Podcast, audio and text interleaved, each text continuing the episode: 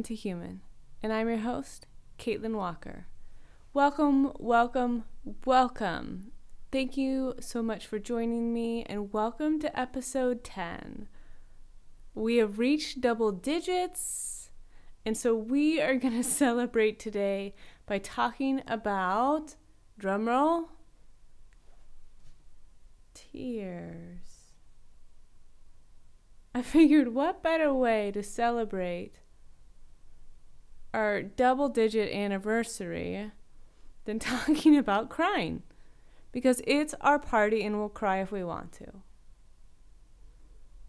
And let's face it, this year has given most of us ample opportunities to cry.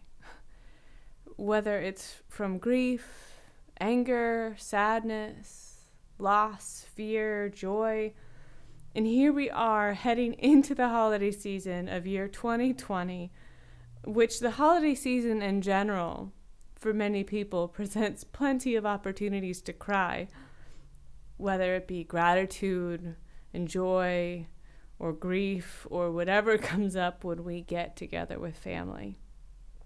And or in this year specifically, whether we're not getting together with family because of COVID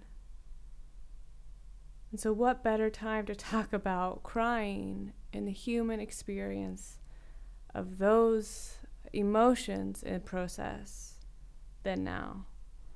And I was checking my email one morning um, this week, and um, I didn't have anything in my primary inbox, and so I had a chance to check out the social box of my email. Um, and an email from Pinterest had popped up, and it captured my attention. Now, I normally don't open Pinterest emails because, uh, or spend much time there because it tends to be a rabbit hole like Alice in Wonderland that I will go down and get lost in for much longer than is helpful or healthful for me to be lost in. Um, just like TED Talks, YouTube videos, science articles for me. But the email subject line from Pinterest this week was 14 biology pins to check out. Damn it. They totally had me. Hook, line, and sinker.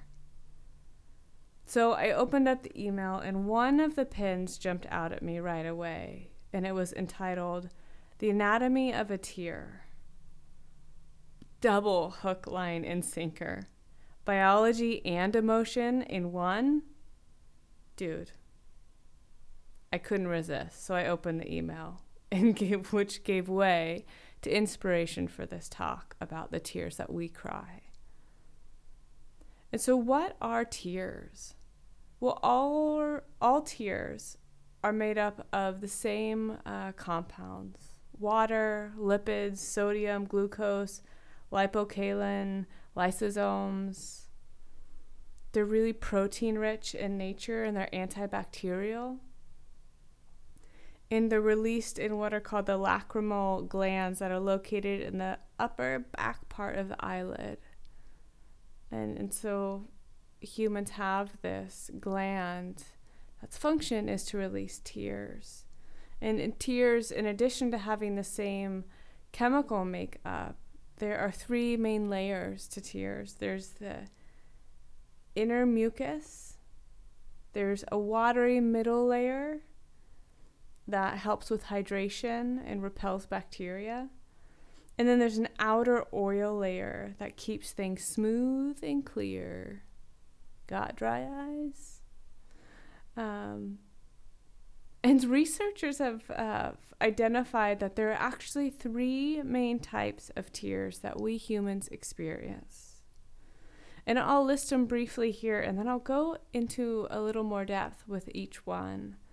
But the first type of tear that we have is called a basal tear or a basic tear, whatever that means, basic.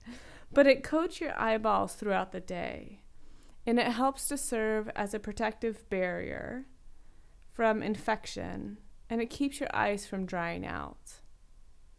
Basal tears. The second type of tear that we have is called a reflex or an irritant tear.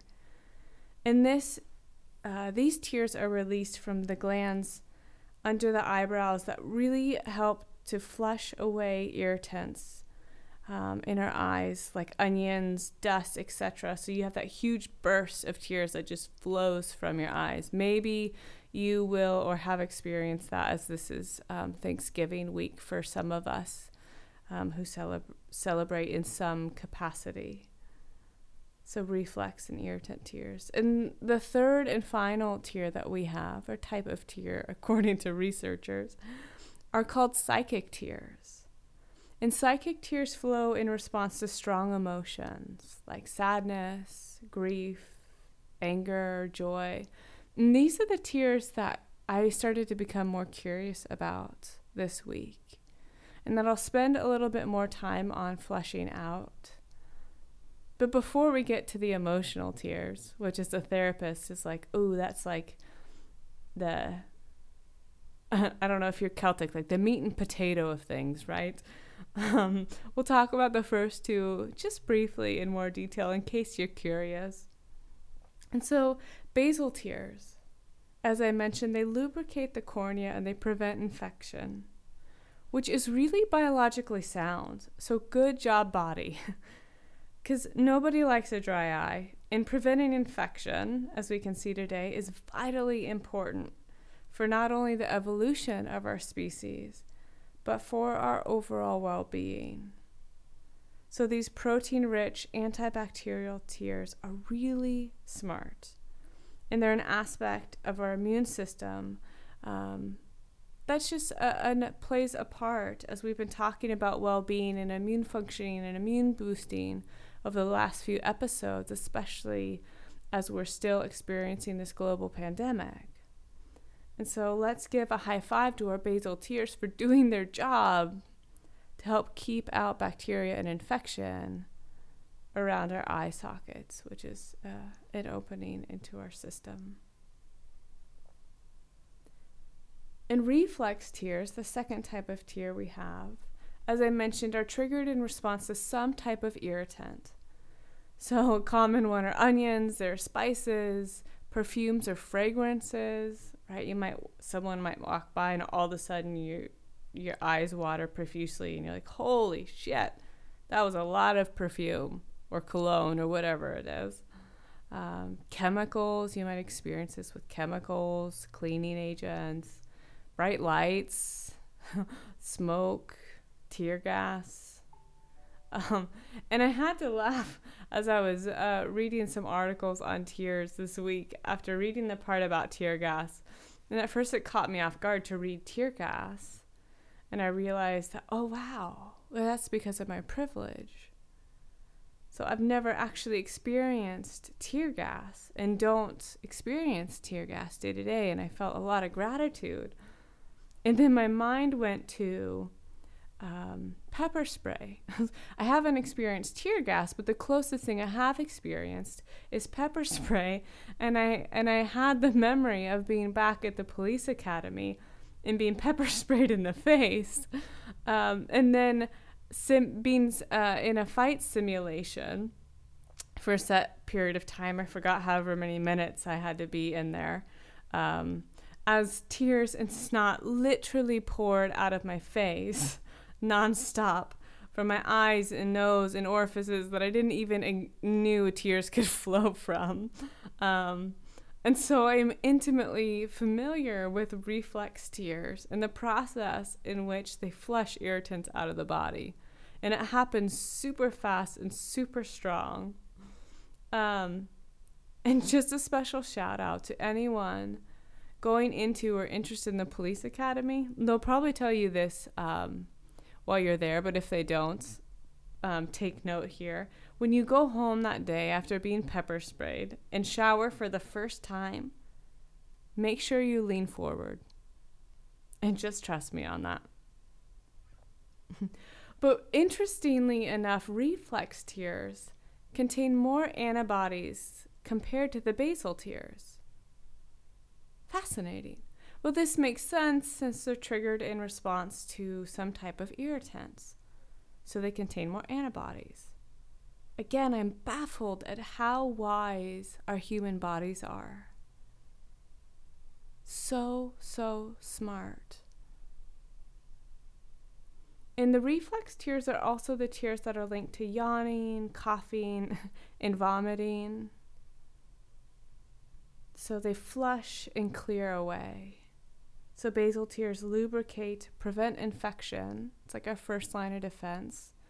And the reflex tears help to clear and flush. And the third and final type of tears are the psychic tears. And again, these are in response to emotions like happiness, like pleasure, like joy, like stress, like sadness. In a couple studies have shown that stress hormones are released through these types of tears. Hence why some people feel better after a quote good cry. Because these hormones that are uh, that are released have a relaxing or pain relieving effect on our systems. So they release stress. How cool. Feel the emotion, cry, release. But we first have to feel the emotion in order to allow the release process to unfold. And further, within these psychic tears, there are high, higher levels of prolactin, adrenocorticotropic hormone, leucine I forgot how to say this. Words are hard some days. but leucine um, incaf- enkephalins, I totally said that wrong. Um, just know that it's something about that. Um, pot- potassium and manganese have all been uh, identified within these emotional tears. And some researchers have hypothesized that the release of stress hormones may help regulate the body and help bring it back to our, our homeostatic level of balance. But these preliminary findings are still um, being needed. We need more uh, replicated studies to make that a little more concrete. But just know in some of these um, uh, stress hormones, these neurochemicals, neurotransmitters that are released, are actually endogenous opioid peptides. Um, and they bind to opiate receptors. Opiate receptors, opioids, which are our body's natural pain relievers. Holy shitballs. So when we cry these psychic tears in relation to emotions, we release the stress hormones and we actually have a natural pain reliever that gets released in our bodies. That just blows my mind. And it's not something you have to think about or plan out or structure or to do about. It just happens. And again, our bodies are designed to heal and designed naturally to come back into balance. Things get wonky when something goes awry with how our bodies are naturally predispositioned to be. And so we can help reinstate that balance by helping reinstate our humanness, to feel our emotions, to allow tears and crying to unfold. In one of the articles I read looked into the evolutionary process of crying, and they speculated that crying was actually developed or adapted to show vulnerability and submission to any potential attackers or any threats in the environment as a way of preventing the attacker from advancing. So it's a way of showing that our guard is down, vulnerability which can be really advantageous to us, especially if there's uh, some kind of threat. And psychologists have also studied similarly, studied crying within the social constructs, and has seen it as a way that humans receive input from one another. And so, crying in relationship can deepen understanding and strengthen social bonds. In looking at this from an anthropological view, this is really smart when we lived in tribal uh, pods. That crying in connection could help to create more cohesion within the tribe and more understanding, and it functioned to de escalate things when things would grow in intensity, all with a single tear.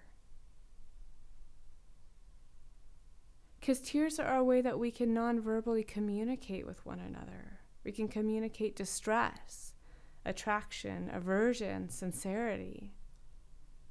And as infants, this is a primary way of communicating.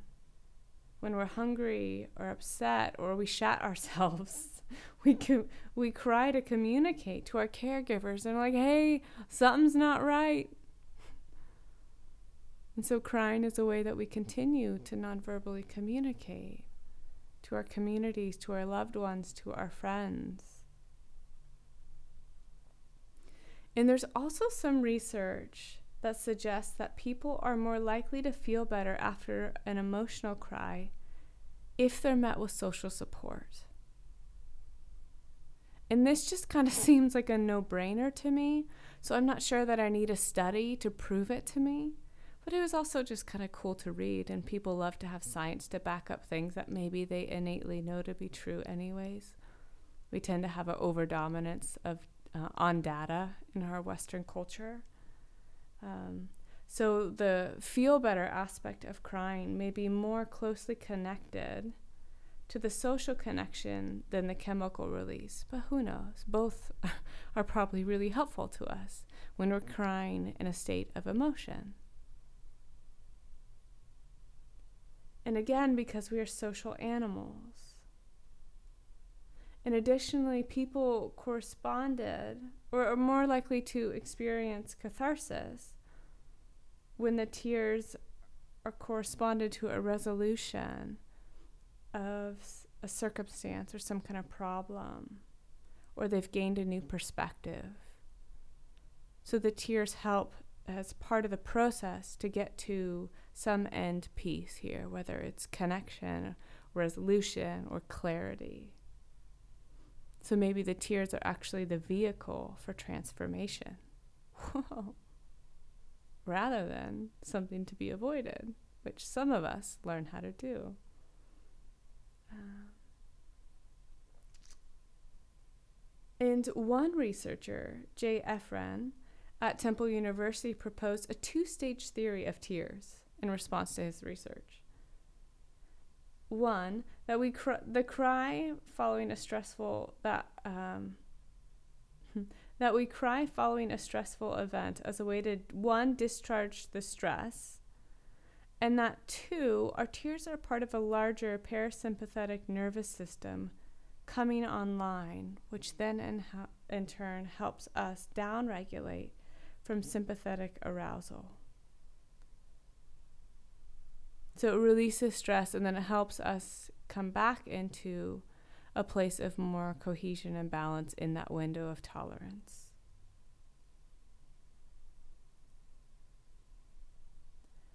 And there are numerous studies on um, crying and women crying more than men and um, different cultures, right, have different levels of expressed emotion based on cultural values and norms.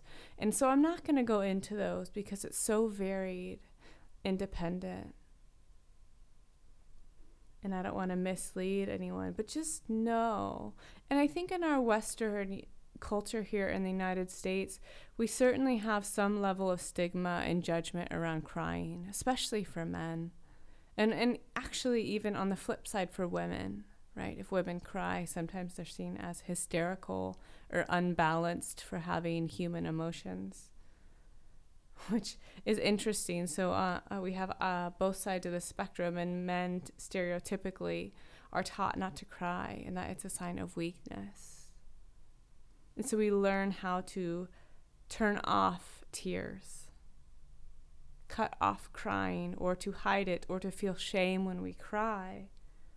But looking at the research here, crying makes a whole lot of sense with these three different types of tears because tears and crying help prevent infection. They help to clear and flush, like a reset. And they help release uh, stress. Those all seem like really sound things and really smart things to me. Unless I'm missing something. Hmm. And according to the American Academy of Ophthalmology, humans produce about 15 to 30 gallons of tears a year. That, now that is what I call waterworks.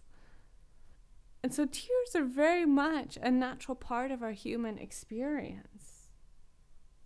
They release, they protect us, they boost our well being. They help us to see more clearly. And I mean that literally as well as figuratively. Because when we're flooded with emotion or we're compartmentalizing, compartmentalizing so many emotions, it's really hard to see clearly.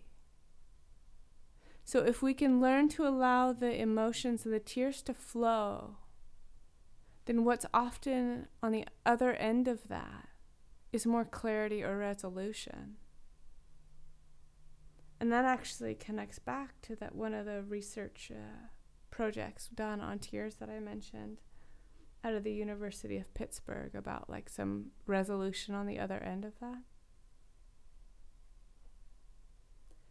And so I say, when in doubt, let's cry it out. As we're heading into the holiday season in the middle of a really long, hard year in a global pandemic with rising numbers, and many people's nervous systems have already reached their allostatic load of too much. And with kids being at home, largely online learning, there is so much that we are holding as humans right now individually, collectively, globally. And hmm. tears are actually, for me, a sign of health. For our eyes, for our immune system, and for our hearts.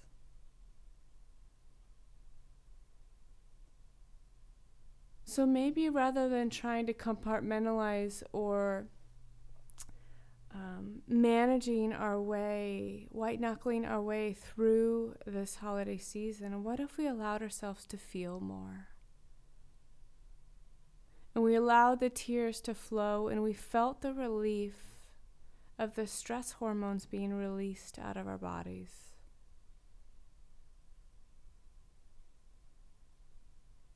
Maybe it would help us to feel a little more ease if we allowed ourselves to be more human. And I hate to break it to you folks, but crying is very much part of being human. In so many aspects, from a biological standpoint, from a sociological standpoint, from an anthropological standpoint. Because we're meant to be in connection. We're meant to feel emotions. One third of our brain is related to the limbic system, the emotional brain. That's a lot. That is something to not just kind of gloss over. So let's let it out this season. what do you say? Loud, blubbering, and proud allowing vulnerability to come in and allowing ourselves to feel all the feels the joy, the happiness, the sadness, the loss, the grief. Because we can't pick one emotion without having the others. We can't select our emotional experience. So, if we want to feel happy, if we want to feel joy, we also have to create room for the grief because one doesn't exist without the other. To whatever degree and spectrum that it shows up for us that day, that moment.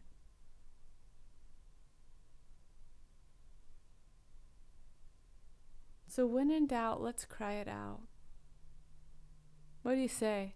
Let's return to being human and create more compassion and grace and ease going into this holiday season for ourselves and for one another.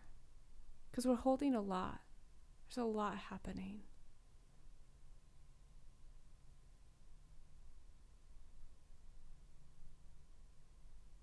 And I'd love to hear how it goes for you. What feels good, what what feels tricky. If you're like, I don't even know how to feel emotions, what the hell is that? I've been compartmentalizing them for decades. Welcome, I've been there. Um, and I think I have a, there's an episode about allowing emotions, and maybe that's helpful for you to listen to or reminder around how to ride the waves of emotions.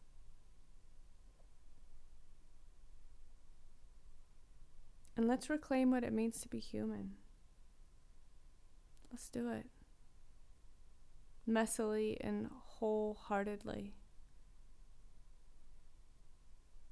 So, if you want to go along this human ride with me, this human train with me, and you haven't already, click subscribe and join me as, as we continue to uncover, demystify what it means to be human, and take some of the freaking stigma out of it. And just be, allow, love, learn, all of those pieces. And I'm grateful for you tuning in and listening to this whenever it is. Um, I will be thinking of you and sending you love and light this this holiday week here and going into the holiday season.